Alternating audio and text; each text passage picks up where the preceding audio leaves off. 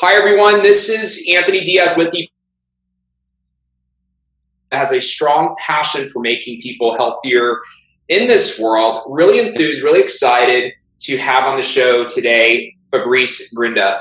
Fabrice is one of the top investors in the world. And so it's it's been really, enth- uh, I've been really excited to get him on the show for a while now. He has over one hundred fifty exits with over five hundred angel investments. He's currently running a startup studio and venture fund called F J Labs. He actually he is the number one angel investor in the world, according to Forbes. And uh, I know this as well, but he definitely is one of the world's leading internet entrepreneurs and investors. I think no one better to have in terms of a perspective of uh, investments directly and indirectly related to health and well-being. Fabrice, welcome to the show. Thanks for carving out time to do this. Thanks for having me.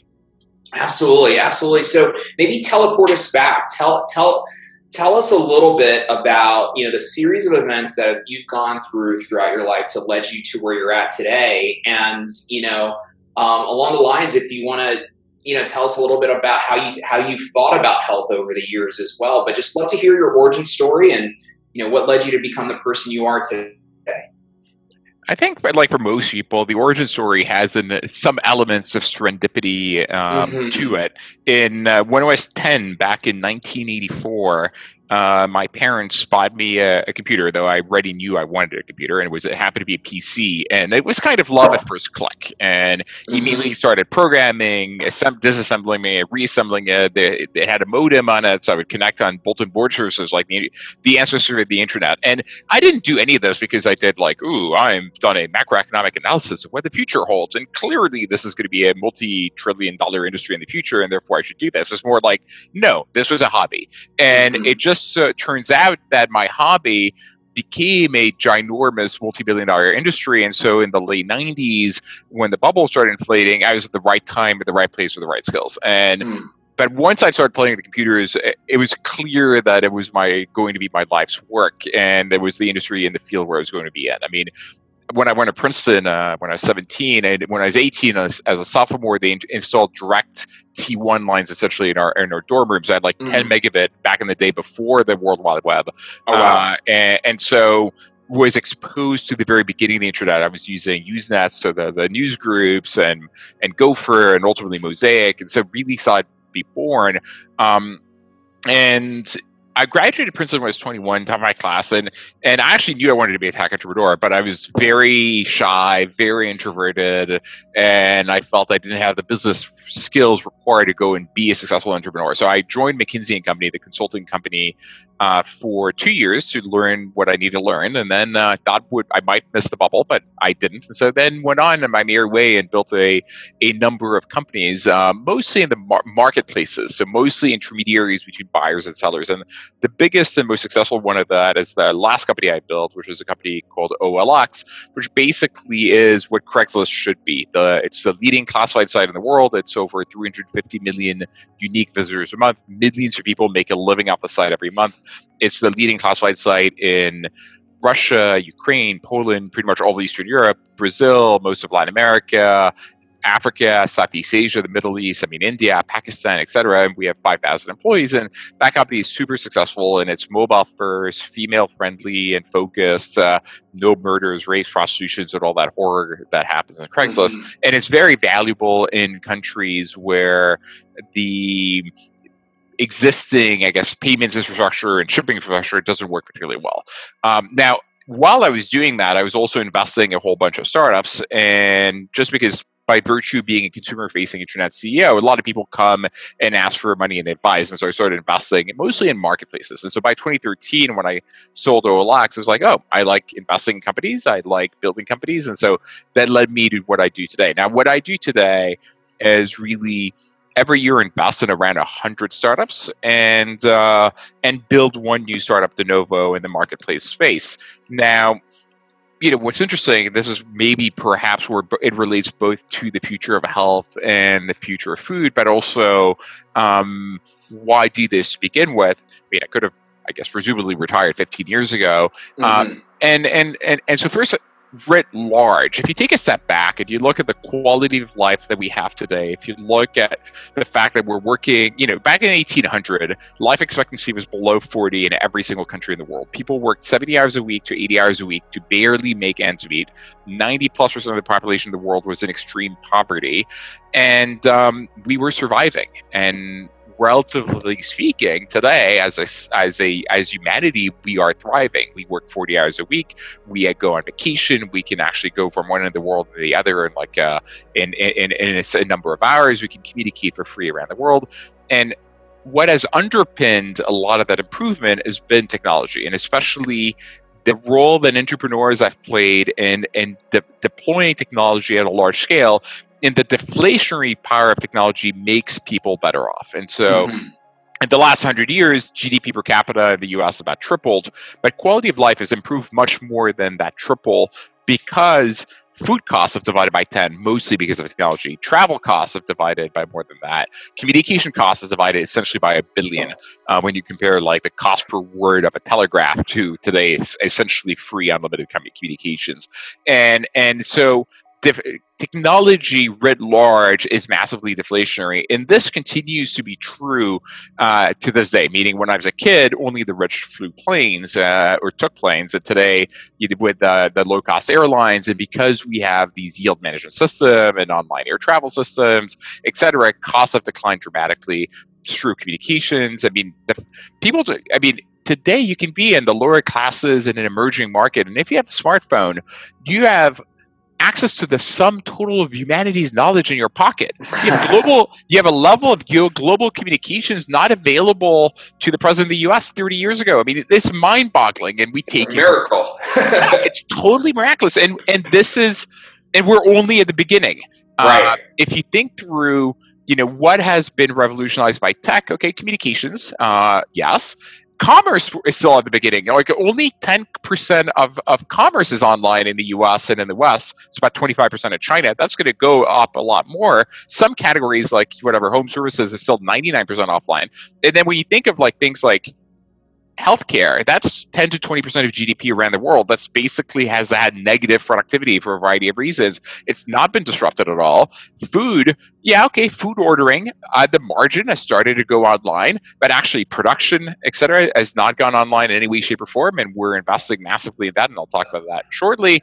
Um, mm-hmm. It's true of public services. It's true elsewhere. So I guess first, writ large, uh, technology, I think, ultimately, because it's deflationary, decreases uh, costs of, of, of living and decreases the cost of things, and actually ultimately is massively egalitarian because it makes things cheap for everyone, and therefore will improve people's quality of life and health and in, in general. Now, more specifically on the future of health and the future of food, um, we've had a number of theses. The We've invested in probably over fifty food companies, so and starting with a general mass market ordering system. So we're in Instacart, we're in Postmates, we're in Uber Eats. Uh, but then some of the thesis we had on the ordering side is that only today, only one percent of food is being ordered online. Uh, that's going to go to like twenty, thirty, forty, fifty percent as quality of food increases, the cost decreases, as delivery fees decline, as density increases. And so there are going to be many winners, and this market is going to verticalize. And so we're actually investors in companies like Slice, which is a pizza uh, food delivery company. We're in Chowbus in the Chinese food space. We're in Stadium in the B two B space. Uh, but maybe just as importantly, now that we're seeing the emergence of cloud kitchens, there's going to a lot of there are going to be a lot of brands that are created mm-hmm. directly to sell online. Mm-hmm. Uh, now, but that's only ordering. What's interesting is beyond that, you're starting to see on the food space uh, a, a lot of um, a, a, a lot of like production that's being revolutionized. So we're seeing uh, things in synthetic biology. Of course, people have heard now of Impossible Foods and Beyond Meat. So mm-hmm. we've invested in in. in uh, I guess a synthetic uh, or molecular alcohol biology called a company called Endless West that basically uh, creates wine with a lot less chemicals and a lot less water required. Uh, where we're looking, and now the we, a lot more information is coming out in terms of how you should be, uh, what type of diets you should have, et cetera. We've invested in a, in a keto uh, bar company called a Frida, Frida. And in fact, I actually personally uh, am on a ketogenic diet for a variety of reasons that I'm happy to talk about. Uh, and so the category and, and how do we improve health in general is really interesting. Now, on the health side, um, because we focus on marketplaces, the the places we thought of, of where we could pl- make the play the biggest role and invest in, again, realizing that most of healthcare is currently still done the old-fashioned way with very high costs. Uh, we've invested in senior care marketplaces like Kindly Care or Care Guide in Canada. Uh, we've invested in Maven Care, which is a care dot com for like geriatric care. Uh, more maybe aggressively, or not aggressively, but like innovative. We've invested in a company or a, a parent company called Apollo Investments that invests in aging in general and anti-aging. Uh, we've invested in like Zeal, which is, which is an on-demand massage company. Uh, Medina Health, which is a marketplace to help people, uh, to help hospitals buy used uh, medical equipment. I mean, and many, many others from... Uh, lifestyle surgery concierge uh, company like eHealth. And so this is definitely a category that is ripe for disruption and innovation as we are at the very beginning of this of this revolution. I love it. I love it, Fabrice. Yeah, no, very familiar with your, you know, these portfolio investments that you have. And we are at a fascinating time of this, uh, just the redefinition of food, right? How, and the logistics around it, the food phenomenon, sleep phenomenon, um, the synthetic biology side of it. It's it's very fascinating. And I know you personally mentioned, obviously you're on keto. I'm on keto. I've been on keto all week. I'm going to try and fight the crave to uh, eat carbs tonight with my family. Um, but I, I personally find myself feeling like a, like a billion bucks when I'm on keto and, and doing good. Yeah, and by, by the way, I wouldn't recommend doing it just yeah. for a week, because otherwise you're, it takes kind of a week to get a right. proper ketosis. So it, yeah. You're only going to be in like keto flu on and out. So I, I've been on it for two and a half months at this point, but I, I, I mix it with a number of what I consider to be cur- today's best practices from mm. intermittent fasting. So Uh, intermittent fast three to four times a week on uh, eighteen six uh, schedule, uh, mm-hmm. to maybe three-day fast like three times or four times a year. And um, ever since I read a book called Why We Sleep, uh, I've been scared shitless on... Uh, the, literally, it's the scariest book I've ever read in my entire life. Oh, really? uh, and in terms of what happens if you don't sleep eight hours a night. And, and if you don't sleep more or less precisely from eleven p.m. to seven a.m. for a variety of reasons. Um, and and basically, you become obese, you age faster, your intellectual cap- cap- capability and cognition decreases, uh, you get cancer, you get Alzheimer's, you you're you become less fertile, you, you pharmaceutical side effects, likely to have heart disease. And throughout my life, I actually prided myself, oh, I don't need to sleep all that much. Uh, I can work day and night and and be productive. And and uh, reading that that book has like completely revolutionized my desire to sleep. So now, you know, beyond, uh, I actually track my sleep uh, between both an Oura Ring and uh, and a Fitbit. I make sure I try to sleep more. I've I've copied a lot of the best practices from like decreasing the temperature of the room in which I sleep from uh, to sixty-six degrees at night every night, et cetera, et cetera. Oh, wow. So sixty, that's what I was going to ask you. What's this? What's the difference that makes the difference with sleep? So temperature, sixty-six. What else? What else? Yeah, if, so uh, during the day, there's a room full of people, or, you know, yeah, trying to sleep better. Yeah, so go to bed at, at the same time every night. Drink literally zero alcohol. I mean, there are a lot of reasons not to drink alcohol to begin with. Right. It's massively toxic, but it actually decreases your sleep quality. And so you should not consume any alcohol.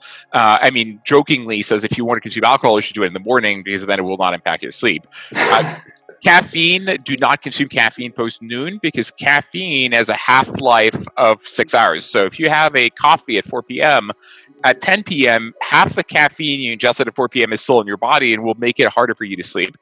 Do not expose yourself to screens and stimuli, you know, more than one or two hours before you go to bed. Uh, try to set the exact same time to go to bed and to get up every day, including on the weekends. The meditate maybe twenty, maybe twenty minutes before bed um, every night. The yeah, those are probably the the, the core elements. Uh, use your bed only for sleep uh, and your bedroom only for sleep. So don't have a T V in the bedroom. Do don't be doing work in the computer in the bed. Like go do it at your desk or go watch it in the living room. This way you train your mind that your bed is for sleep. Mm-hmm. Um, So yeah, the, some of the best practices. But yeah, combining all of these, like the keto plus intermittent fasting uh, plus uh, better sleep, I think makes you feel like a million bucks. I love it. I love it. And then on the keto side, right, there's there's clean keto, right? And then there's like Pinterest dirty keto. Um, what's what's your secret? Obviously, you know, there's some great great snacks, by the way, obviously on Hey Frida, right? That that are, I'm looking at some of these and I'm getting hungry uh, just looking at them. But what what's what's uh, what's the difference that makes the difference with keto for you, or or just I guess in terms of what you eat? Yeah, I think for the for mo- so for keto in a for me is I eat essentially infinite quantities of food, but it's a very restricted set of foods, right? Like, and so uh, the core, my core diet now, avocado is like the core, the core that, that I eat. Also, being over forty, it's important for me not to lose muscle mass to have more protein. So even though the mm-hmm. ideal keto is probably eighty, well, not ideal, but uh, ideal varies, but maybe eighty percent fat and twenty percent protein, I'm more like seventy thirty. The... Uh, in terms of, um, and, and so the core, my core meal per day would be like endive salad with uh, M C T, made with M C T oil, like apple cider, cider vinegar and mustard with uh, uh, ch- with Parmesan cheese and avocado. And then mm. underneath that, I may or may not have different proteins. Now, the thing is I cut out all desserts. I, I, I actually do clean keto, so I don't like stevia and all the other sweeteners.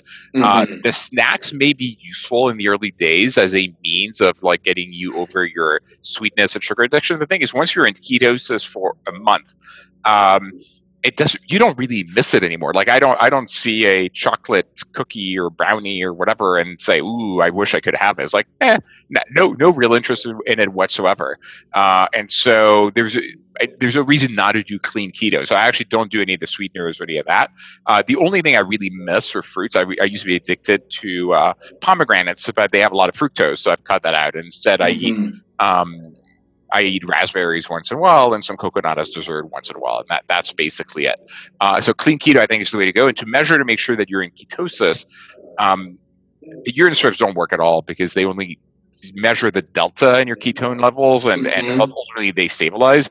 Uh, the blood thing is annoying. So I, I just got the breath analyzer from Ketonix uh, and I do that um, and I do that like twice a day, once in the morning and once at night before before dinner. If should I eat dinner or, or frankly, should I not eat dinner? Just to make sure that I didn't do anything to screw it up, because what I've learned is it's very easy to get kicked out of ketosis. And, and for our listeners out there on the fasting schedule, you mentioned what? Break that down again. So you, you, you stop eating when and you start eating when? How many so, days a week?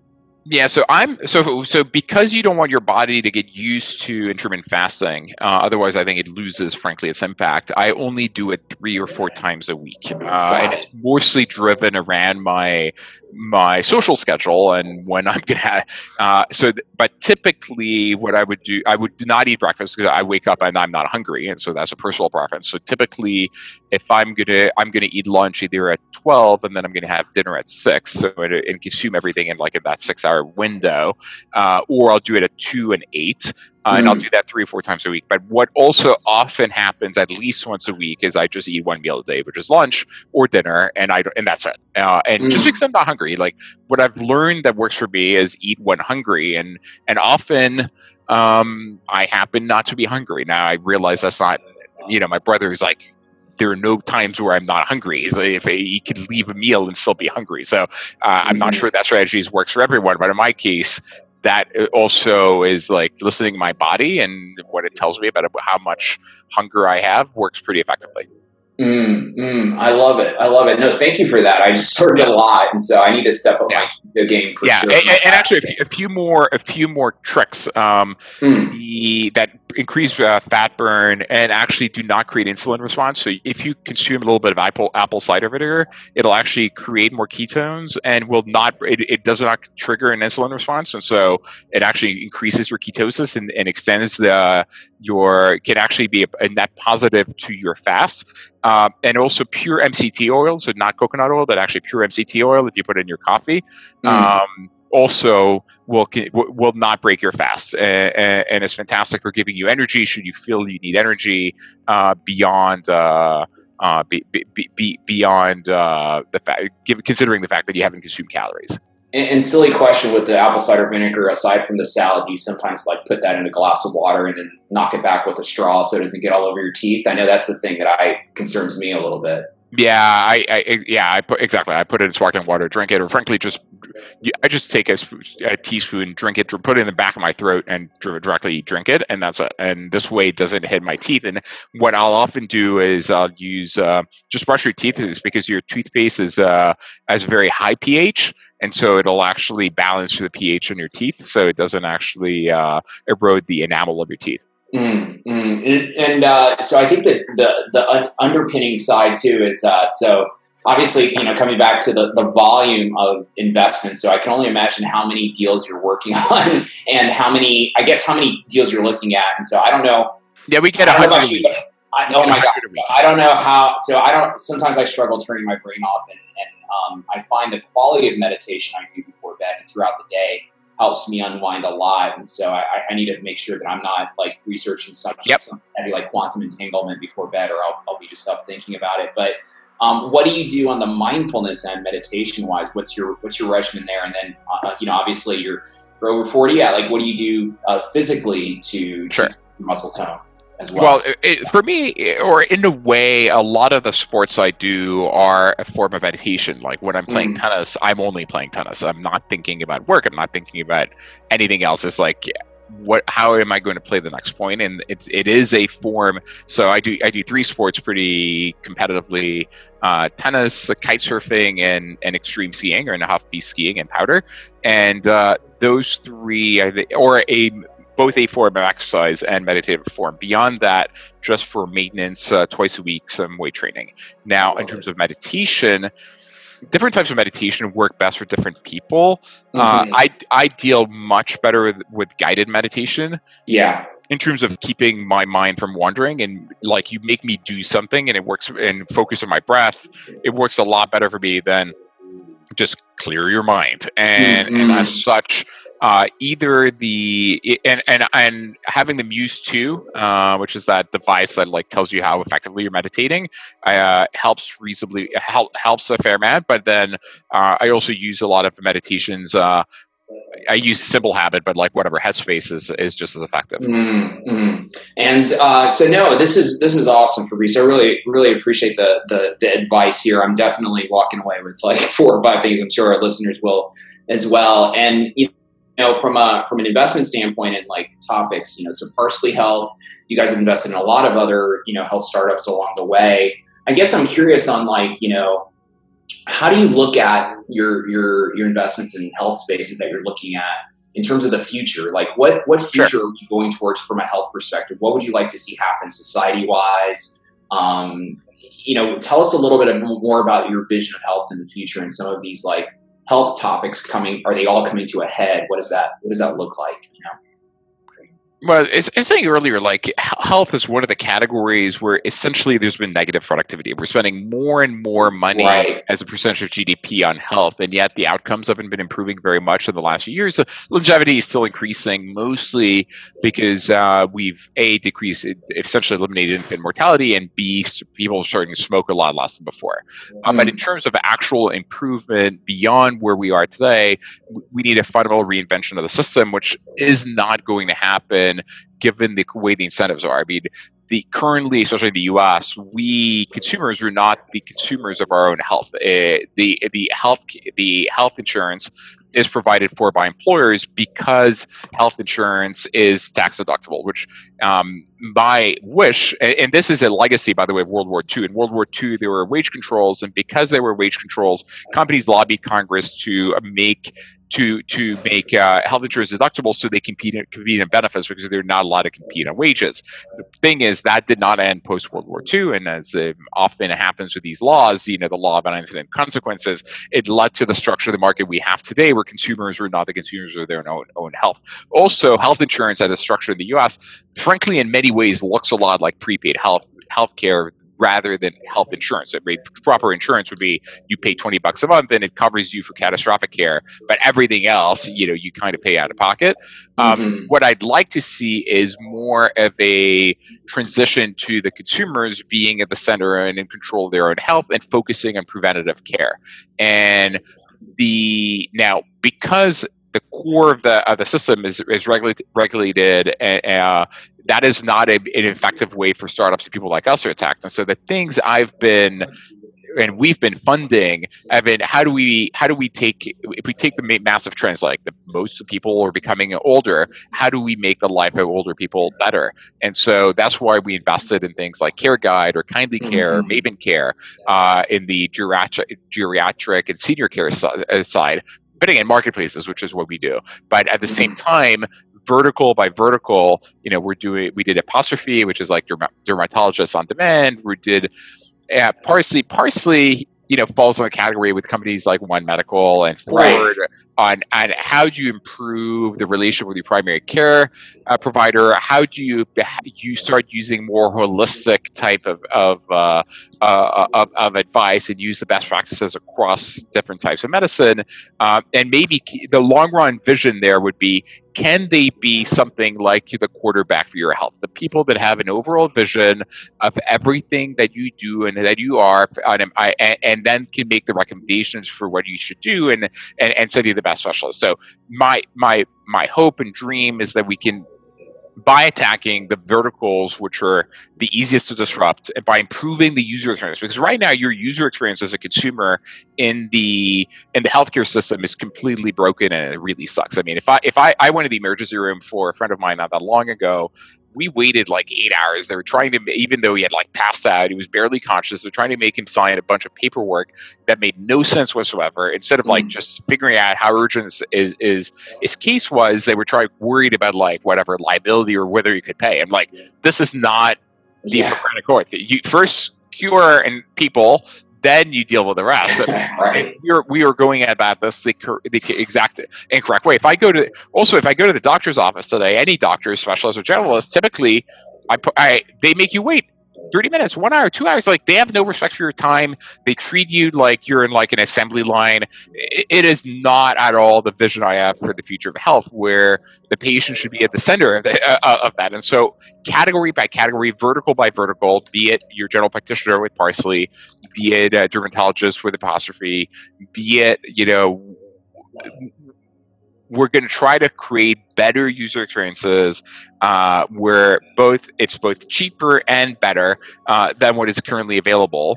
Uh, and mm-hmm. ideally, in the long run, we can get that to be to be reimbursed. Now, in the long, long run, the thing is that what that requires uh, fundamental change at, at, at the legal, legal level. I would like consumers to be buying their own health insurance and not companies, and so we need to make it non-tax deductible. Um, and I think that would lead to a lot of, uh, of changes in the way the industry is, is, is catering to, because right now, um, you know, you're you're in a way you're not the you're not because you're not the payer. Uh, you're not the you're not the, the, the one at the center of the relationship.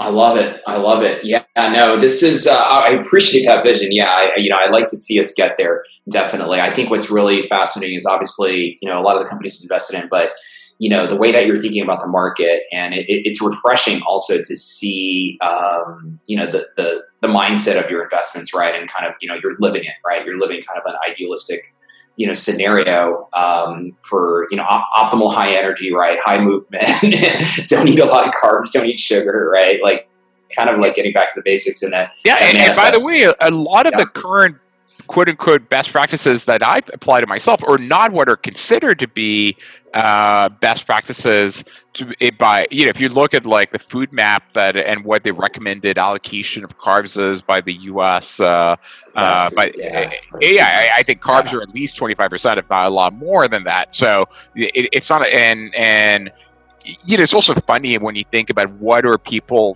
making legal or illegal, like, The, the three most addictive toxic substances I can think of, you know, which are like tobacco, uh, alcohol, and sugar, are all legal. And then you have things like psychedelics, which are non-toxic and, and non-addictive, that are right. illegal. And like, illegal. You know, yeah. like that world is completely upside down, and like and, and should be the reverse. Yeah, absolutely. Absolutely, Fabrice. I'm, I'm right there with you. And hopefully we'll see it. Obviously, there's probably a lot of underpinning things, you know, society-wise that have led it to be that way. But the good thing is, like, there's more of a mass of people like yourself that are wanting to to, to tip things the other way, the right way it should be. Yeah. Uh, Fabrice, I just want to say uh, I really appreciate your time. I want to be sensitive to it. Um, Thank you for being on uh, our show to share your experiences, your origin story, your passions for health.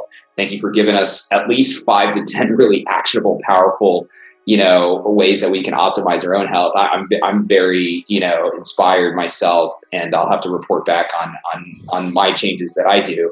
Um, but Fabrice, I guess, um, well, first of all, it's it, it's it's very easy to find your social stuff on the internet. You just type Fabrice in Google and you pop right up always. But what's a good way for our listeners to get in touch with you or engage with you on social media, uh, et cetera, if you'd like that to happen? Yeah, I mean, I, first of all, I blog on a pretty regular basis on a whole bunch of topics on my blog, which is just my name, Fabrice Grinda dot com. The otherwise, uh, yeah, I, I'm not super active on, on, on social media. I post occasionally, but mostly my blog posts, frankly, is just kind of marketing distribution channel on Facebook, Instagram, and Twitter. But I do, you know, I do see the messages when they get there, or or you can connect with me on LinkedIn. Uh, I, I Unless there's a really specific request, I, I rarely engage there. But you know, I'm I am present, though not super active. I, I just like writing and sharing more than anything else. I love it. I love it. Well, Fabrice, we'll link we'll link to that on you know the show notes. Um, again, I just wanted to say thank you so much for being on the show. This was great. Uh, again, to our listeners out there, Fabrice, number one angel investor in the world, got some amazing, awesome health habits that are super inspiring. Um, and uh, this is the Pop Health Show. This show is for anyone that has a strong passion for making people healthier in this world. Thanks so much, Fabrice. This was great. Thank you. Thanks so much.